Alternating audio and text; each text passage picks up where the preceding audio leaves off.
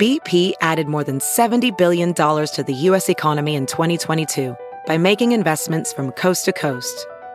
Investments like building charging hubs for fleets of electric buses in California and starting up new infrastructure in the Gulf of Mexico. It's and, not or. See what doing both means for energy nationwide at bp.com slash investing in America.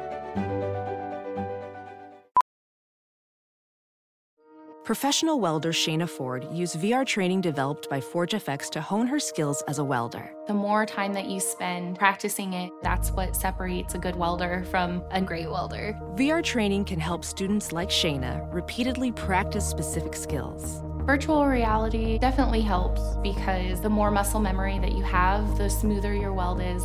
Explore more stories like Shayna's at meta.com slash metaverse impact.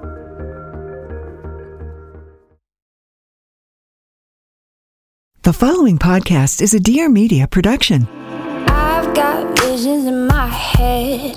People tell me that I'm crazy. I tell them that's exactly it. I've got reasons for my absence. People tell me that I'll burn out. I tell them I'm not like the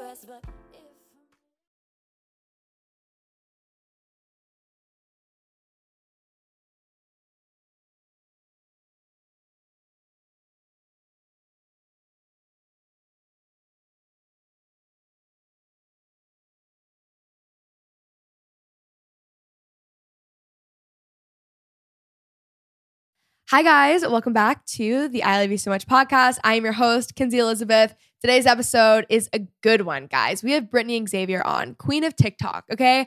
And I don't say that to undermine all of her other incredible qualities. Like, she's a fantastic mother. Ooh, Coco is making some noise in the background. Sorry, guys, you know, COVID things. Um, not COVID things, pandemic things. I, I was trying to make a work from home joke, but like I work from home anyway, so it just didn't make sense.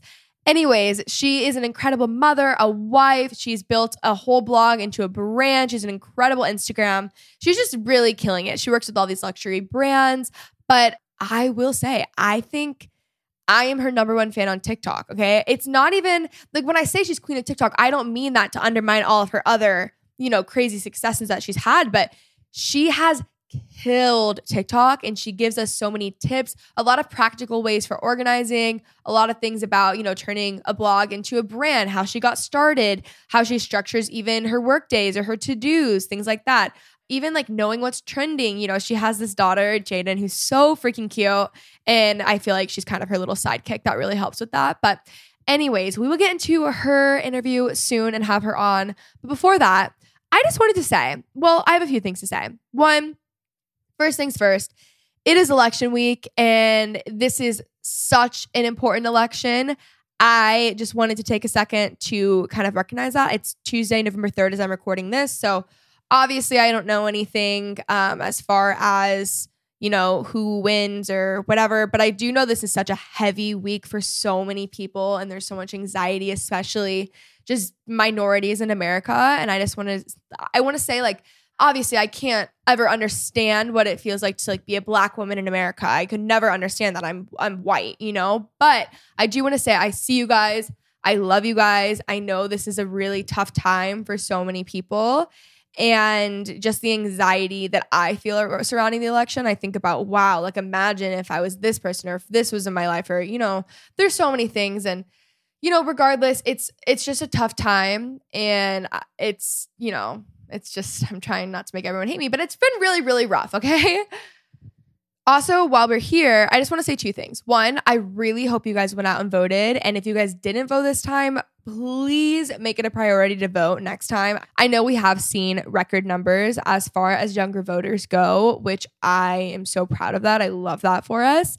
But I just think it's incredibly important. And if you maybe didn't go out and vote because you didn't think it would affect you or that your one vote didn't matter or you just didn't like the like either of the politicians or you know whatever your reasoning i really encourage you to just kind of educate yourself a little bit more like just go watch 13th on netflix read maybe like white fragility go follow honestly I, what i would do is go follow dom on instagram if you guys don't already dom is my best friend who by the way guys gets here this week and she's here for the month so expect some content. Anyways dom is my best friend from college and she recently in you know during covid has gone viral ever since george floyd's murder. She made a graphic and that went viral and then she's really been such a good resource for so many people. Not that it's her job but it's just something that she wants to do and she's incredible. And if you guys are just trying to educate yourself or maybe have an opposing side of view or whatever that is go follow her because she really opens up your eyes and it's all about empathy, and I just think it's incredibly important. So I just wanted to talk a little bit about election week. I know that, you know, obviously I don't know any of the results as of right now, but I see you guys. I love you guys. I'm with you guys. And I guess that's all. I went and voted. Of course, I would never tell you guys to do something that I wouldn't do, but I just think it's really important. And I just wanted to take a second to talk about that. Anyways, moving on to lighter subjects, guys. I have been on a like Matthew McConaughey spiral, dare I say. Okay. I love the man. I think he's the most incredible human being. Do I love him more because he's a Texan? Probably, but he's also Matthew McConaughey. I just, I, oh my God, I love him. He has been on so many podcasts recently because he came out with a new book, Green Lights, which I have been waiting for in the mail for two weeks, guys. And it is finally coming, I believe, today. But Amazon tells me every day that it's coming and it doesn't. And then I went to Barnes and Noble and they said that it it's off the shelf within seconds of being put there. So I am just, you know, this book will find its way to me when it's meant to be, you know? I had to get the physical copy. I had to, you know, do the whole thing. But I think there's a few things about this that are really cool. One, I believe it really shows the power of podcasting in multiple different, like, verticals, if you will, right? So the first one being that, you know, as far as doing press for a book, he literally just went on all the top podcasts. He went on Joe Rogan's, he went on Tim Ferriss's, he did Armchair Expert. He did a lot of podcast interviews, right? I've listened to so many of them and I've loved them, right?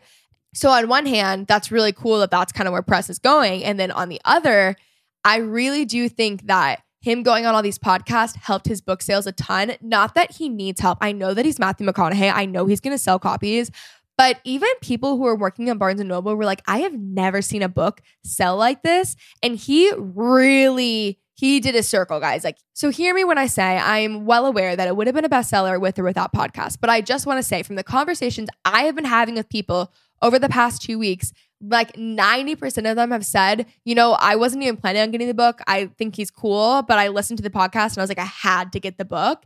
And I just think that podcasting is such a great vertical for book sales and just books in general. And I love that. You know what? Now that we're on the topic of books, I just want to say, guys, if you want to join a book club, we have one right here. We are reading We Were Liars by E. Lockhart this month with Lauren Elizabeth. So at the end of the month, we will be doing our book club book. So go check out our book. I have never, I mean, I know this is only our fourth book club, but I have gotten the most responses about this book. So many of you guys have been like, oh my God, this book wrecked me. Wait, like, this is like I think about this book weekly and I read it 6 years ago, like things like that. I don't even know if it's that old, but I've been getting so many messages from you guys who are just so excited that that's our book for the month. So I hope you guys are reading along. Lauren and I will be doing a little book club recap. Also, while we're here, Lauren Elizabeth Collection comes out November 10th. Go check it out, guys. This past weekend, I did absolutely nothing, which is exactly what I wanted to do. I went to my parents' house. They were at the lake. I just spent some time with my brother. We watched a lot of I Am a Murderer. Is that the show? It's a Netflix series. It's ori- Netflix original, I believe. And it basically tells a story from like the killer's point of view, along with others. But like they're in literally jail and shooting there. It's really crazy. My little brother and I can never agree on a show literally ever. Like it's really just we try we will sit there for like 3 hours and try to agree on a show and it just doesn't work and we finally found one that's kind of like our middle ground. And he even asked me to watch another episode, which is a really big deal because he's 17 and like too cool for me.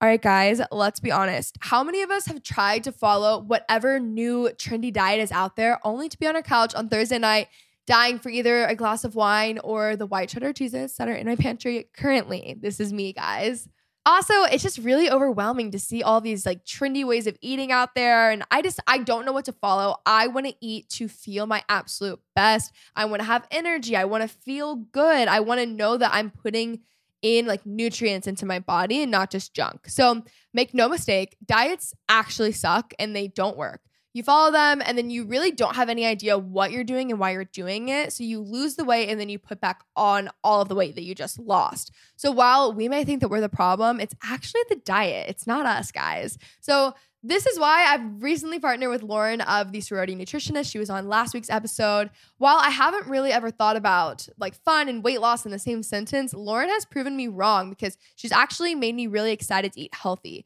Lauren is a registered dietitian that specializes in women's weight loss and has helped hundreds of women lose weight, tone up, and feel freaking sexy in their bodies while eating all foods. Yes, I said it. No foods are off limit at the sorority nutritionist, even wine. So that's because you can learn how many calories you eat for a day for weight loss with her simple method. You realize how easy it is to start seeing weight loss literally every week. With Lauren's proven method, you're actually not going to be given a list of good and bad foods that put happy hour and sushi night off limits you're actually going to be shown how to fit in the foods you love so much so you don't have to follow a super boring diet plan you found online when you were just desperate to lose a little bit of weight. If you're ready to lose your first 10, 20, or 30 pounds, join the thousands of fit girls who have toned up and finally learned how to eat for weight loss. Head to thesororitynutritionist.com slash ILYSM today. I used to care so much about portraying a perfect life and acting like everything was okay when really things were far from it. I was secretly battling anxiety, depression, and an eating disorder. So it was a lot. I'm Victoria Garrick, former Division 1 athlete, mental health advocate, and host of Real Pod. Every Wednesday, I sit down with celebrities, athletes, entrepreneurs, and more to talk about the inner thoughts and feelings that we're all struggling with. So leave the filters and facetunes at the door and join me on Real Pod. Other than that, I really just kind of laid around. And oh, I, I actually did go to Cinemark because they were kind enough to gift me a private theater on Halloween. So I took my sister and my niece, and we went and saw my niece's favorite movie, A Nightmare Before Christmas. And that was great. If you guys are looking for a really COVID friendly activity, I know Cinemark is renting out private theaters. Honestly, they're not expensive either. I I've been lucky enough and like I'm really grateful to be gifted them, but I looked at the prices and when you split that with people, it's not bad at all. So if you're looking for like maybe something to do with your family, I know my family and I were talking about renting out a theater on Christmas just so it's safe and we can still go to the movies. And it was really great. That's the second time we've done that and it's just so much fun every time. Also, I just want to say tis the season. I have a lot to say. I'm like, oh, hey guys. But, anyways, tis the season, everyone. I just went and got a ton of Christmas decor. I am ready to go. My mom is an interior designer and she also professionally decorates Christmas trees. And this is my first year since moving out that I live somewhere that she can help me. So I got all the stuff. We're ready to go. Normally my tree's up November 1st. I'm slacking, guys. I wasn't at my house this weekend, but it is going up actually Thursday. So the day that you guys are listening to this. So I'm really excited for that. We're doing an entire vlog. Everything's on Instagram. It's vlog week right now. So I'm daily vlogging if you guys want more content, um, as well as Instagram reels. I've been posting there and TikTok and everything. There's just been a lot of stuff. Also, I'm posting throwback videos of the podcast. I just posted one from Pretty Basic when we were when I had them on and Remi is talking about hot guy names. Guys, it is so funny and she literally mentions Cal, her now boyfriend, but this is like before they were seeing each other and how she got caught. It is so funny. Go on my Instagram if you guys are coming from this podcast. Go on my Instagram and uh, comment there and then also comment your hot guy name. I just think it's so funny. Anyways, a little bit of housekeeping, guys. As always, we have a newsletter. Go join, sign up for that. All you have to do is drop your email. I don't spam you. It's a once a week newsletter. I give you guys my favorite reads, listens, follows, all that stuff. I promise you guys will like it. Subscribe to my YouTube channel. We are doing vlog week there. Dom will be here, and those are the best vlogs. If you guys haven't ever watched my YouTube videos, I think you guys would like them. Instagram, as always, Kenzie Elizabeth, TikTok, Kenzie Elizabeth. Hey, we have a Facebook group. If you guys haven't joined that, that's really what you need to do. If you listen to one thing, join the Facebook group. It is so much fun. Also, on my Like to Know It profile, which is just Kenzie Elizabeth, I'm sharing my gift guides this season all on there. So you guys need to go follow. And then also my Sephora sales. And basically, if you guys have any question about what I use for anything, even podcast equipment, it is all on my Like to Know It profile, which is just Kenzie Elizabeth. But, anyways, without further ado, let's have Brittany on. I'm so excited for you guys to hear this conversation. It's really helpful. It's pretty practical, which is what I really wanted to know from her because she's killing it. So I needed to know like how I can be better, you know? But without further ado, let's welcome Brittany on. Hi. Hello. How are you? I'm good. How are you? I'm doing well. I am so excited to have you on today. You are my favorite TikTok follow, also Instagram follow, all of the above. You're really killing it. I just want to know a little bit more about where did you grow up? Like, what were you like it, as like a teenager? Because I feel like so many people, especially on TikTok, look at all these people and like want to be someone else or have like new role models or new career role models, and they think they can never get there. But people don't realize like you know, a lot of those people are actually just like them. Yeah.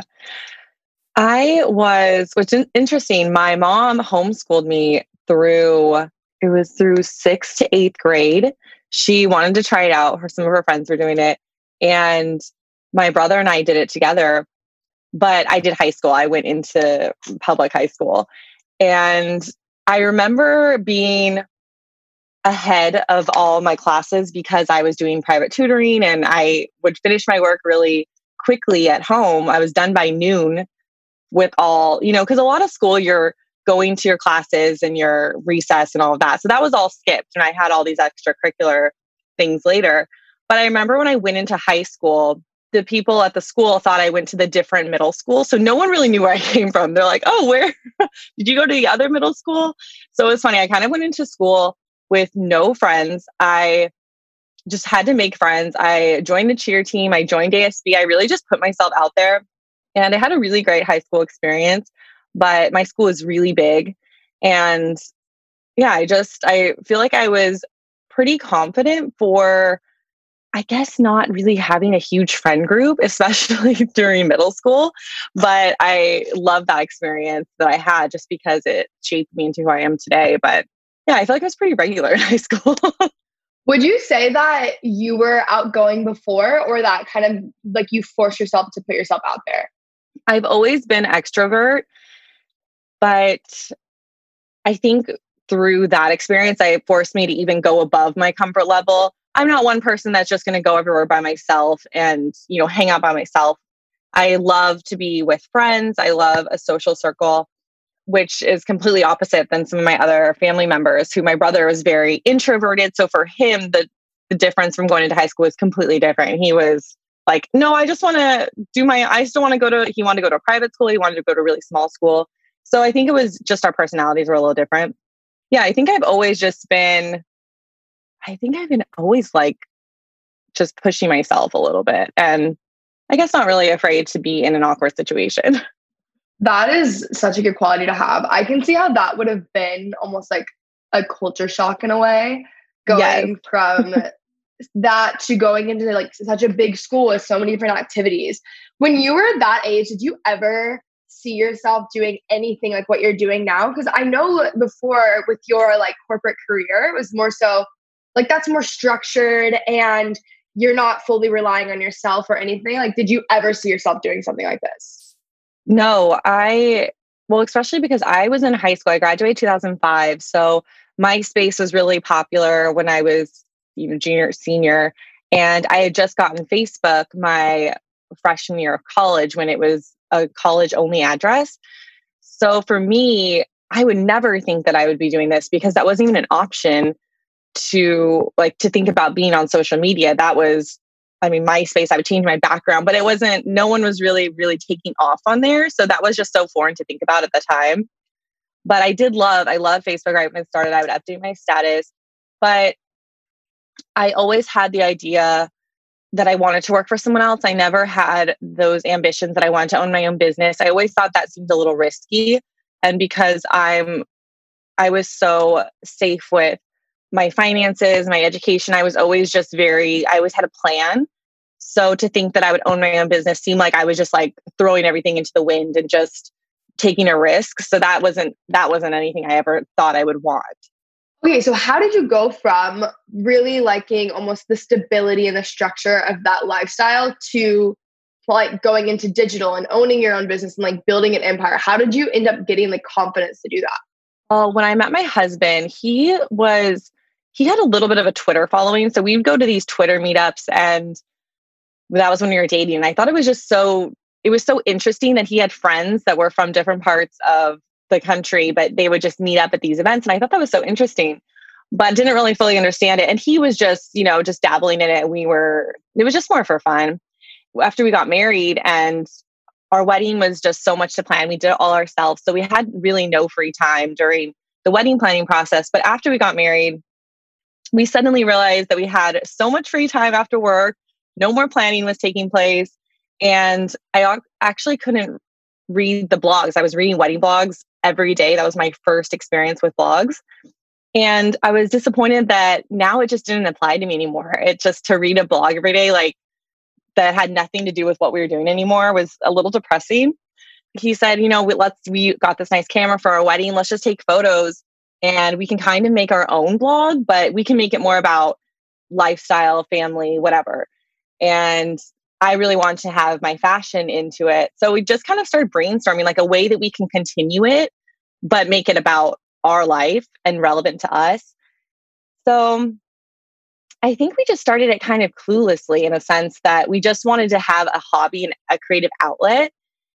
And once we really started diving into the analytics behind the site and seeing that my Instagram posts were driving more traffic to the site, we got really strategic. So that was our new hobby in a way is, oh, how can we grow this? We could probably make some commission links on the website. Like we can make some fun money on the side, but never had the idea that it could turn into what it is today. It was more just, ooh, this could be a really fun thing for us. Like uh, we were kind of always two, which is interesting, is my husband and I together have always had like these side things we would do as far as like entrepreneurial we would buy and resell things on Amazon. Oh, he would edit little things on video websites just to like make extra, like almost like a video editor. He would do that on the side. He had an SEO thing I helped him with where we would help people with their SEO and their websites.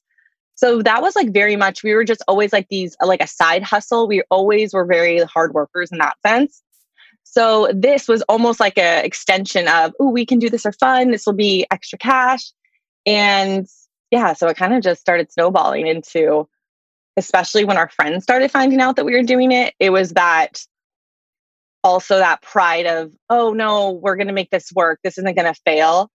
So we had a little bit of that too, where people didn't understand what we were doing, but we didn't want it to just fizzle out because we didn't know what we were doing either. oh, for sure. And especially when people that you know in real life find out about it. I started on YouTube like seven years ago. And so seven years ago, like YouTube obviously was not what it is to this day. And I I remember I finally, I think I outed myself and like posted about it, but I waited until I hit like 10 or 20,000 subscribers or something. So it wasn't like, not that it was like huge, but it wasn't this, exactly. Like, you know what I mean? So there was some sort of like maybe more like something more to back me up on like, hey, I'm doing this. And I was like terrified of going back to school. Like my biggest fear was like I was gonna show up to high school and someone was gonna be like watching my video on their phone or something. and so I was so afraid. So I was like, okay, I'm just telling people myself. But there is almost like an accountability with that because it's like at, at that point, I'm such a like overachiever and like I think borderline at that point, like I, I, don't know if it was like insecure about it or prideful. Like I don't know which one it was, exactly. but it was like I need to make sure that this works out because I've already gone out of the limb and everyone around me has seen that I'm doing this. So this like literally has to work for me. Exactly. And I that was a big part of it for us because what's weird is that Facebook, because I started my Instagram account under thrifts and threads. And so I had a personal Instagram account that I would post just all my family and friends on, which was just Brit, Brit Xavier or something. It was just something like that, like very simple.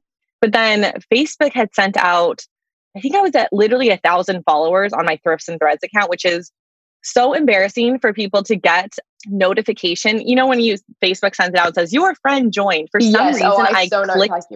Oh, so awkward. I clicked the link or something when we were at dinner, and Anthony got it on his phone. He's like, "Why did you send it out a notification saying that you joined Instagram under Thrifts and Threads?" I'm like, "What?" I literally like felt hot. I was like, "Wait, why? Why did it send it out? That's so awkward." because also I had just started it. So I was just, you know, people are like, oh, are you modeling? What are you doing on there? Like, why are you posting your outfits? so I got so many text messages that night. I'm like, okay, I'm doing this. Like, I have to stick with this. Something I learned too through that process is that if you are confident about something, people are a lot less likely to kind of just be a jerk about it. Like if you just act like exactly like, the more I downplay something, I'm like, yeah, like I don't act like it's weird. I don't show any sign of insecurity or like fear of what they think, they're less likely to like be a jerk, essentially. Right. back though to like strategy. So you were talking about how you realized uh, on like the analytics of the site that Instagram was driving the most traffic to your like blog how like what are other strategies that you were using in order to like create a following i would submit to any website that would feature outfits there was these different websites that you could submit your outfit to be featured and they would post it on their instagram and i would also reach out to any brands that i wore their clothing and i would either send them an email i don't know if i was dming as much then i think dm was around. I think it might have been, but I would definitely contact them and send the the link and say, "Oh, I love this outfit. You know, big fan of your items." And sometimes they would repost me on there too. I got features on H&M that way.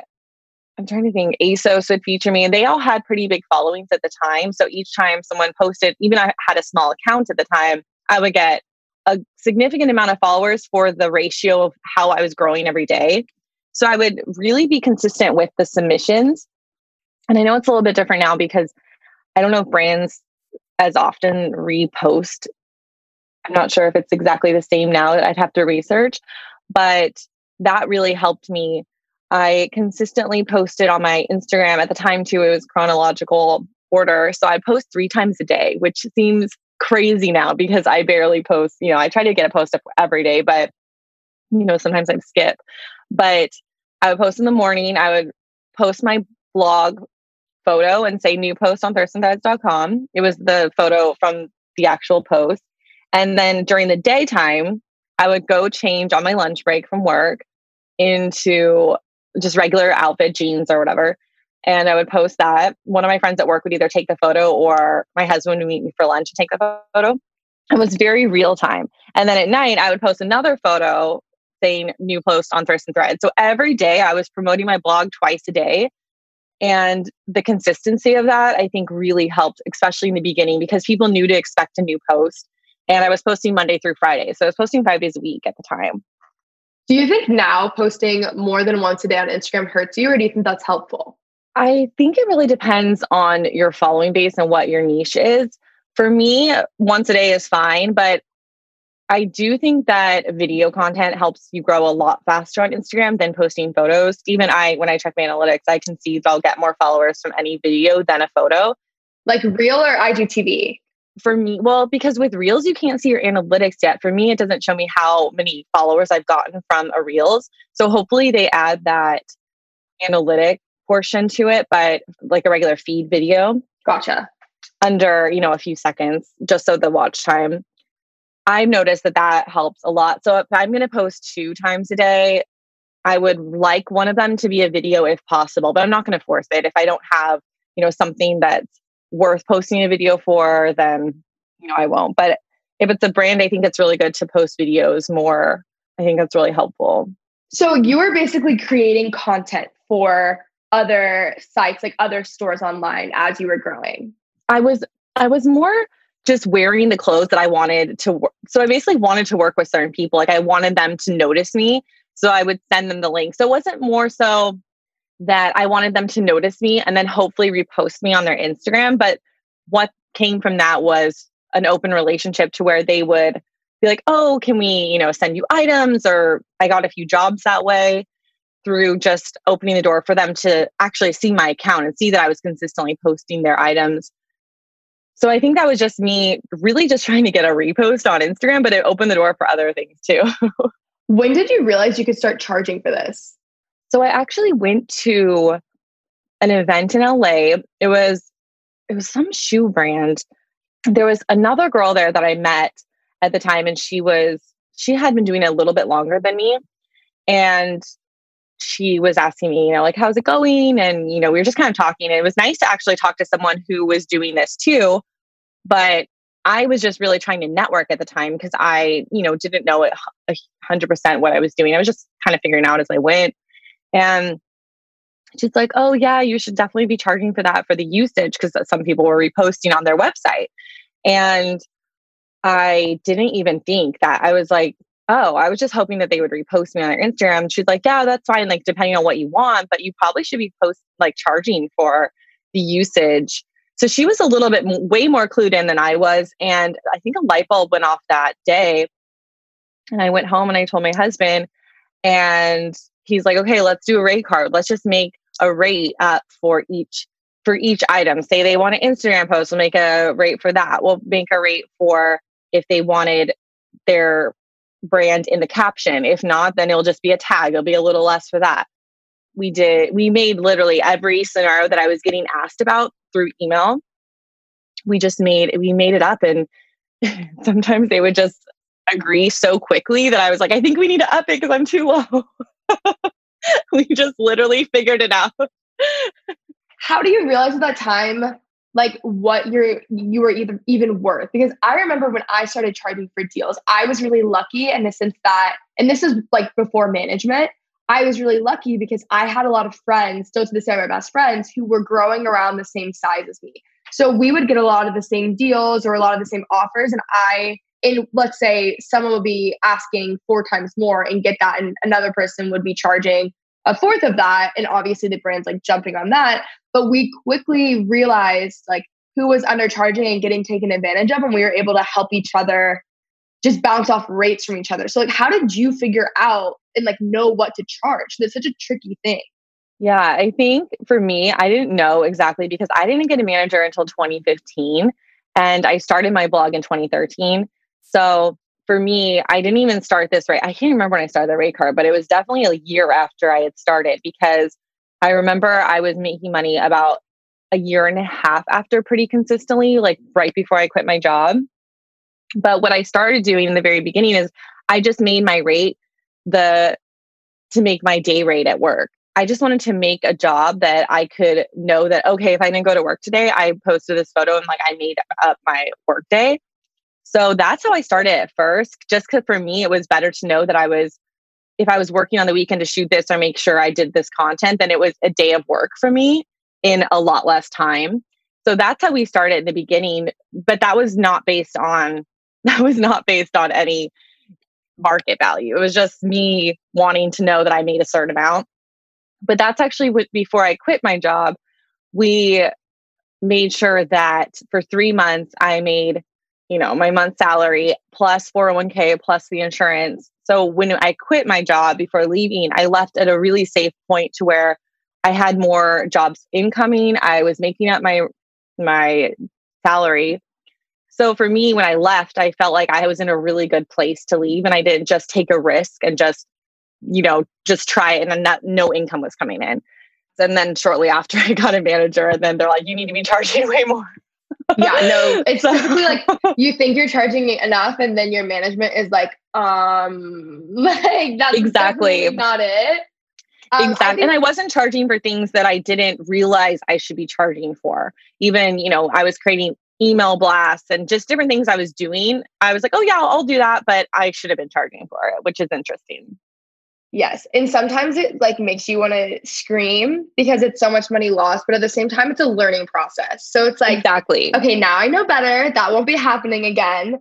And just for anyone who's listening, like be very careful of of what you are charging, especially cuz a lot of outside of the fashion space, a lot of deals are actually coming in through like there's like three big companies that own so many of these other like digital deals that are coming in. So if you charge like way less for another deal, this company knows that you'll go under. So like you have to be so careful. And if you're going to accept a really low rate because you really, really want to work with this brand, just keep that in mind that it'll hurt, it can hurt you in the yeah. And the industry is pretty small too. So they will talk and it's just not good to be, it's just not unethical to be charging one person one and then be just to make up a lower rate just because you feel like you want to like that just then just all then keep your rate lower for across the board.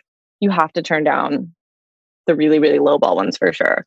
Okay i want to fast forward a little bit into tiktok. You really have won i think you own the app at this point. You have done such an incredible job. Like if you guys have not seen her tiktok they are i mean they're beautiful. But you started like fairly early, right? Yeah. So I started my account in, oh, it's almost been a year, December.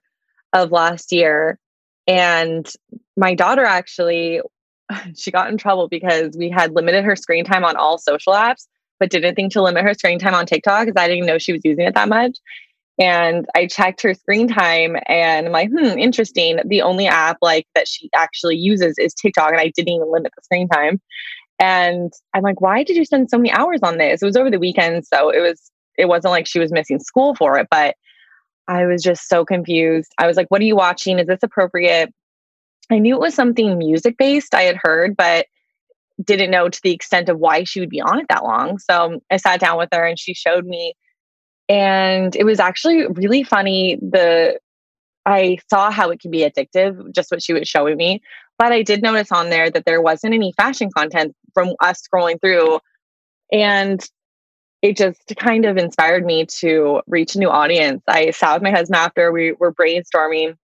I'm like, okay, we definitely need to limit her screen time a little bit on that, but also we can reach a new audience. And that seems really fun with the video content. So I tried to figure out how to use the app. I, she was, Jaden was really showing me the transitions and she's like, this is how you film it.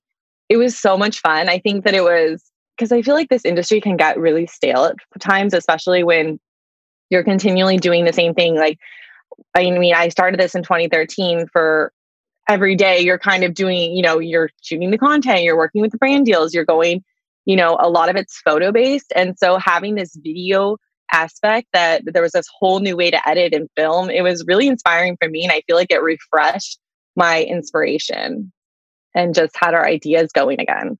I couldn't agree more. It's so, TikTok is just so fun and so it, it's almost like an escape but also it obviously it's paid off so well what were the tiktoks that really like helped you grow and kind of blew up at the beginning i shared one of my first viral videos and that was when i shared just like my outfits monday through friday and it was interesting because the comments that was the first time i experienced it going viral which it like you know jumped from 10,000 views to like 100,000 views and that was also that's addicting because you're like, oh my God, it hit something. You know, it's like going faster. And then I kind of understood what the allure of eh, they really can reach it. I didn't have that many followers at the time either. So it's like it wasn't a follower based app. It was really the video, the content of the video is really based on if it's shared more or not. And I love that you can have, you know, I think I had like 6,000 followers when I hit that video. And then at, by the end, I had almost 50,000. So it's like, it was such a fast growth for just one video. And it was just sharing my outfits, and people were saying, oh, you know, this is like actually like elevated looks on TikTok. I was, they were just like talking about the outfits, and they were, to me, they seemed simple, but for the TikTok community, they were, you know, just more sweatshirts and like very casual. So I was wearing a little bit more dressier outfits. So that inspired me. And then I shared a few stories about how, you know, I was a young mom. So I shared that. That was more of a mini vlog, and that one did really well. And I shared, you know, how I started my business. That was another one. So I really just kind of shared a little bit more about me as a person. And I think that helped with my growth for people to connect with me more than just on a fashion aspect. I definitely think that probably made people feel so much more connected to you when people people love hearing other people's stories and exactly. I follow someone and I like there's girls on Instagram that I follow and I love their style and I save everything they post. I'm like, I'm gonna buy that. That's incredible. But then there's people who I feel like I know personally that I've never met, and I'm just so much more of a almost dedicated follower. I think because I know more about them. So being able to like share whatever you feel comfortable with, I think definitely, I definitely see how that would help. So at this point, are you posting like multiple TikToks a day? Is there kind of a do you have like a strategy behind posting? Is there are you like trying to diversify content? Or are you just like this is what I want to post and this is what I'm going to do it? For when I had that, I feel like that was right before Fashion Month last like last March and or I guess this past March. Um so I went into that by that time I had already had a consistent posting schedule of posting once a day on TikTok. I would love to post more, but I don't want to just post to post. It's really quality and over your, quantity on there. Yeah, I was gonna say your TikToks are so good that they're not like things that you can just throw up. Yeah. And if I think I was doing comedy or if I was doing something that didn't take as much editing or, you know, then I would. I would love to do more than one. But depending on the day or if, you know, I have a little bit more downtime and I feel really creative, then I'll batch out more. But for the most part, I love to get up one a day and then hopefully more. But by that time, we were at Fashion Month, and then I started posting pretty consistently once a day, and I was just covering the shows. And I feel like a lot of brands started noticing too, because I would repost them onto Instagram. This is obviously Reels just launched, but it was just I would post it to the Instagram video. And those were doing really well for me on Instagram because the Instagram audience really wasn't on TikTok. So they were very impressed. W- way easier than the TikTok audience because they've already seen a lot of the transitions. So that was nice because I was like, oh, perfect. I can post it on there and people haven't seen it either.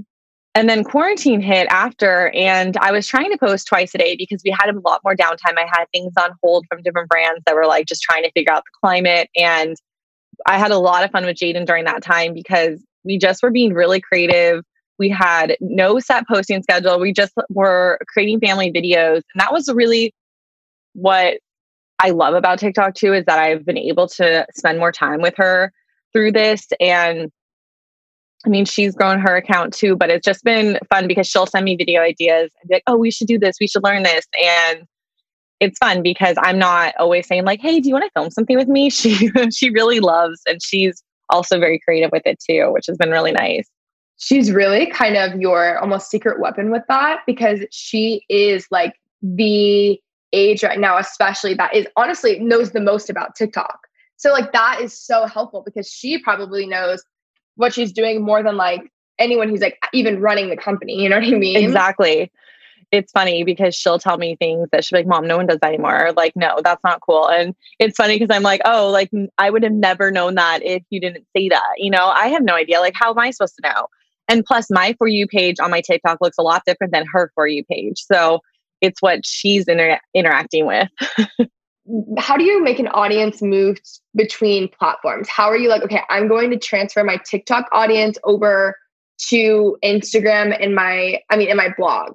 Since this year, I've held off on my blog. Like, we don't know exactly what I'm going to do with it now, but just from all the analytics, especially with the Gen Z audience, they're not reading blogs like it was in 2013, 2014. So, based on that, I'm going with I have to be open to evolving and being innovative because if I'm just so stuck on what I used to do and what you know worked in the past, it's not going to continue to be relevant. So we held off on that. It may be a shopping page later on. We're trying to figure it out, but I'm obviously I still have my website. But really focusing on the short form video content and just trying to grow my YouTube as well. We started that about a year ago, but I never really posted consistently on there. So just recently we started posting every Thursday. And that's actually been good because I've gotten quite a bit of my TikTok followers onto YouTube. It's more of a natural progression to go from a video short form video app to YouTube than to go to Instagram. And it's interesting because a lot of the TikTok audience, the majority doesn't have an Instagram account. And that might just be because of age or just because, you know, their parents don't let them have an Instagram yet, but they let them have a TikTok because they're not as familiar with it. But I don't know exactly why that statistic is. But I have to assume that they're completely different platforms and that if I'm jumping on TikTok, no one knows me on TikTok. No one knows I'm in fashion on TikTok. Like you have to get their short attention span very quickly in the video and not assume anything about the audience on there. So that's really refreshing to me. And I think that that makes me have to be even more creative than a photo that I'd be posting on Instagram. That is so interesting. I, I would have never even thought about the fact that a lot of them don't even have Instagrams. Yeah. And what's interesting, I was scrolling TikTok the other day and there was an ad from Instagram that was saying, you know, join Insta join an Instagram account, you can make a boomerang. And I showed Jaden, she's like, who makes boomerangs? Like, what? it's so funny that that was in my For You page was to join Instagram. Like, that's crazy no. to me that, oh you know, oh at God. this point, I'm like, it doesn't, I would think everyone had an Instagram, but that audience on TikTok doesn't. Yeah, that's actually so interesting. I wouldn't have thought about that, but that makes complete sense. So for best practices when you are promoting, cross promoting between like your YouTube channel and TikTok, are you just making small or not small? Are you just making TikToks that are kind of like short clips of your YouTube video or just like putting it in a caption or how are you doing that? I'm trying to test it out because I haven't done it super consistently to see what works best. One video I did when we bought our house was more of a TikTok video where it was, you know, the big reveal at the end where we showed my daughter's reaction. We said full video link in bio. And that one did the best as far as promotion for it, but also it was like more of a personal experience. And people love those personal videos more than, a, you know, say a fashion or a beauty one. So the family ones are always going to do better for me. But some of the other clips we've tried to doing, you know, a little clip from YouTube, and that, those are fine too. It definitely gets the audience that is already following me checking it out. And I know that my growth on there on YouTube is much higher on days that I promote that. I'm trying to test it out with Reels too to see if I should post that same video, the little clip to Reels too. It's just I'm playing around with it to see like what the what I just need more analytics around it. It's hard with Reels because they don't have that those analytics yet. So I'm just still trying to figure out like what's the best, but definitely on some part of the day I like to always promote to the YouTube when it actually goes live and then I promote every day on stories too, on my IG story saying, you know, new video every Thursday. I make sure to just remind my audience on there too. It's so interesting with reels. I made a reel just to make a reel because I hadn't really tried out the new feature and all this stuff. And I wasn't really making TikToks or anything. And I hadn't gotten super in, like, I was super into watching them, but I didn't necessarily know what I would make on it. Then I made a reel. I posted it to Instagram and then, which I have an established following on Instagram. So, like, obviously, I know it's going to get views. Then I just posted that video, the same video on TikTok, because I was like, I just, whatever, I just want to see. I think I had like, I had like definitely under like 10,000 followers. Like, I don't even, I don't know what it was at, but I wasn't getting over 10,000 views on a TikTok at that point. And I look later that night and it was at like 100,000 views. The, and the reel was at like maybe 40. I'm like, wait, what? And then that TikTok blew up. And then now all of my TikToks are getting like hundreds of thousands of views. But it was like an accident. Like I didn't actually try. I tried for the reel. It didn't do as well on reel and it did so well on TikTok. So now I'm like leaning more into it and it's so much fun. I find so many different places, especially I'm like between Dallas and LA. I found so many different places to go in Dallas that are so cool. And they're really, really helping businesses, especially during this like climate that we're in. So that's also incredible. You also are in, you have a lot of different platforms. How do you manage that on a day to day when you are your own boss? Like, are there, get like practical. Like, do you have like softwares that you use, like spreadsheets? Or do you have a content calendar? Like, how do you keep this stuff organized? I use OmniFocus and I love it. It's honestly so good.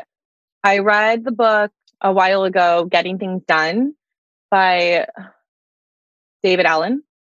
And it's just a great process on how to get everything. He talks about open loops. So you get everything out of your brain that's bo- bothering you and you put it into your inbox. And once a week, I have a weekly review where I review all my projects and make sure everything is current and up to what reality shows. But OmniFocus is a way to, it's a task manager, but it's on my laptop. And then I also have it on my app. So I know everything I need to work on next for the day. And I know that everything is counted for and I'm not forgetting anything.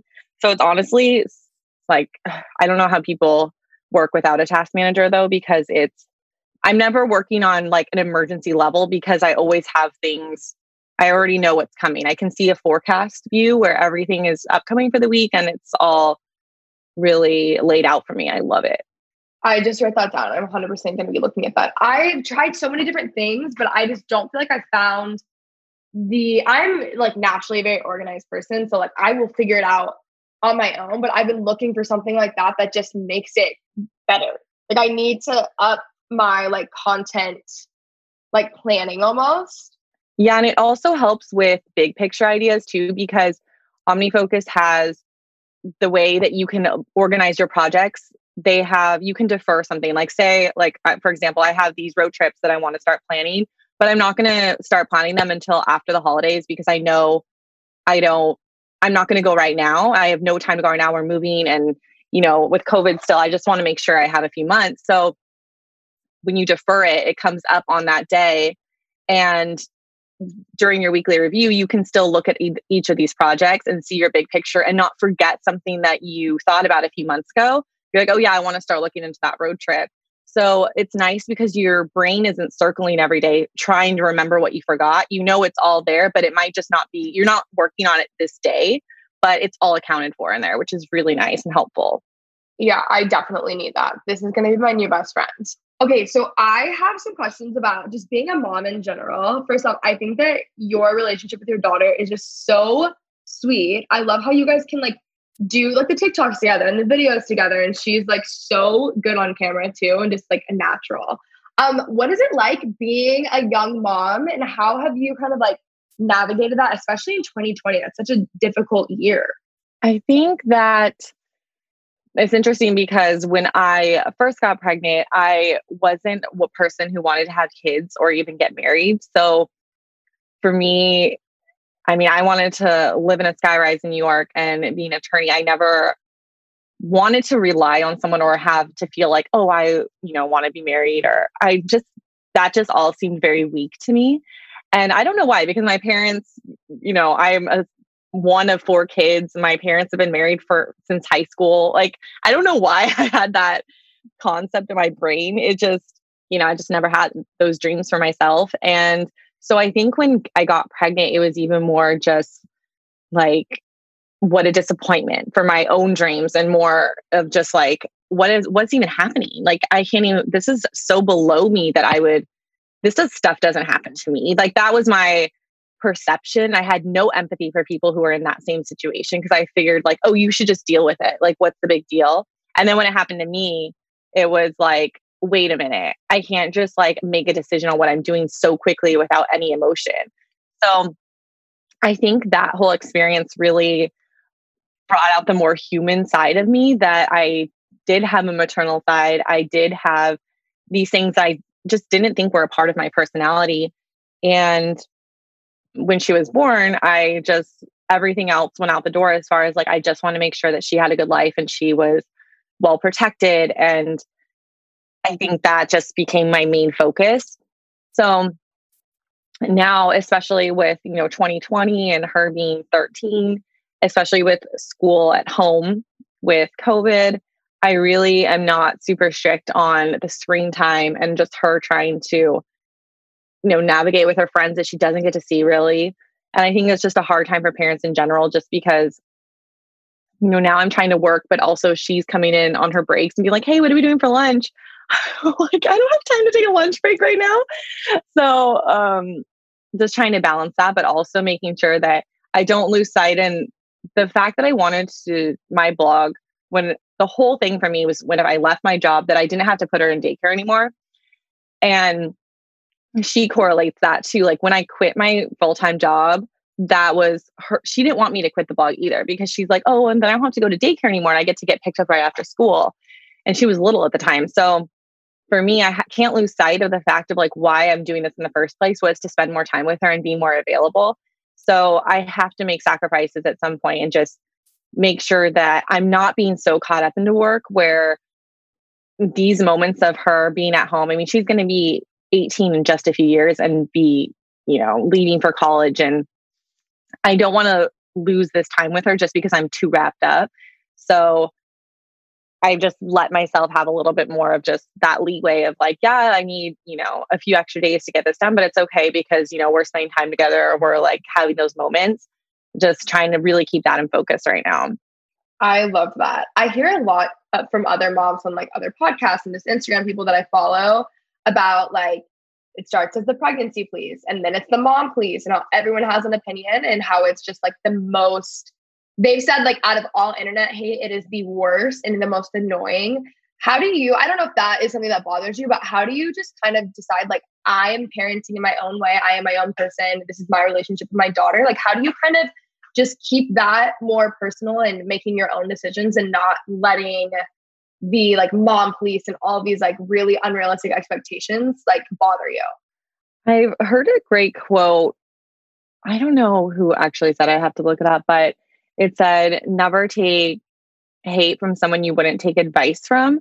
And that's always been really helpful to me because, yeah, someone might comment, but I mean, they don't have a kid or they're a mom of five in the South. Like they have no idea my lifestyle here in LA. Or, you know, it's like someone that can comment, but unless you're like a family member or a friend, I really just have to turn tune it out. And you know, some people, you know, will be like, "Oh, well, you shouldn't be putting your daughter in front of the camera because, you know, she doesn't want to." But it's like a waste of time for me to respond to them and be like, "Actually, she is pushing me to have film with her," and you know, Yeah, it's like it was her idea. not even worth it. Yeah, I'm like, it's not even worth explaining w- for what. Like, I honestly just don't respond to negative comments. And the nice thing on Instagram is you can restrict comments. So it's better than blocking, especially if someone gets like really creepy and stalkerish. You want to be able to have a report of, you know, let's say you had to go to the police or whatever. But restricting is actually way better to do because when someone is restricted, they can comment, but they are only seeing their comments. So they don't see that they're blocked in a way, but they're commenting not and no one else is responding to them because they can only see their comment. So it's actually a really genius thing from Instagram. But it was made in the sense of to be able to manage if there is a bully that's going like above and beyond. You don't want to block someone because you want to make sure you have a little bit of a tab on them, especially they start showing up where you live or whatever. But I love that aspect of it. And so I just restrict people that are just, you know, negative. I don't, I'm like, let them comment. But then, I mean, no one else is responding and they're not getting that that drama feed that they love. I had a friend tell me about this yesterday, and it's so funny because the people who are just leaving is like completely unnecessary hate comments. They can still do it, but they're not like no one else can see it. So it's actually even funnier. Like it's that they- funnier because they're going out of the way writing these things and also it's funny because each time that they post a comment it'll say restricted comment and then so i'm not even read i don't even see the comment it just says restricted comment so i don't even see it it just doesn't even show to me it's just funny that they keep going out of the way to comment and it's like no one's seen it but you but bless your heart no, that is so funny. Oh my God. Okay. Well, thank you so much for coming on today. I love this episode. Where can they find you? you can find me on TikTok at Brittany.Xavier and Instagram is Brittany Xavier and my YouTube channel is Brittany Xavier. And I'm hopefully we'll be starting Triller soon, so we'll see if how that goes. But What is Triller? I don't know exactly. I haven't spent enough time just figuring it out, but it's very it's a lot more music based than TikTok. And it's the music, one of the big music industry producers or companies owns it. So it's very much correlated with the music trends. So I don't know. I have to figure out and see what the main differences are, but looks pretty fun. So we'll see how that goes. But that's just Brittany Xavier as well. Oh, and I just set up a Snapchat account. So Brittany Xavier on there. Oh my gosh, so fun. Okay. Well, thank you so much for coming on. Thank you so much for having me. All right, guys, I hope you enjoyed this episode. If you guys did, let me know if you made it to the end of the episode. Also, guys, I want to start doing giveaways here. So if you made it this far, let me know what you guys want to see in giveaways. Should we do like Sephora gift cards? I feel like that would be fun. And then you guys go follow the podcast Instagram and we talk there or something. I could do that. So, anyways, I love you guys so much. I hope you guys enjoyed. Be sure to uh, subscribe to the podcast, rate, review, leave a nice review. Podcast reviews are what I picture hell to be. And I really see you guys when you say nice things. But I love you guys so much. And I will talk to you next week.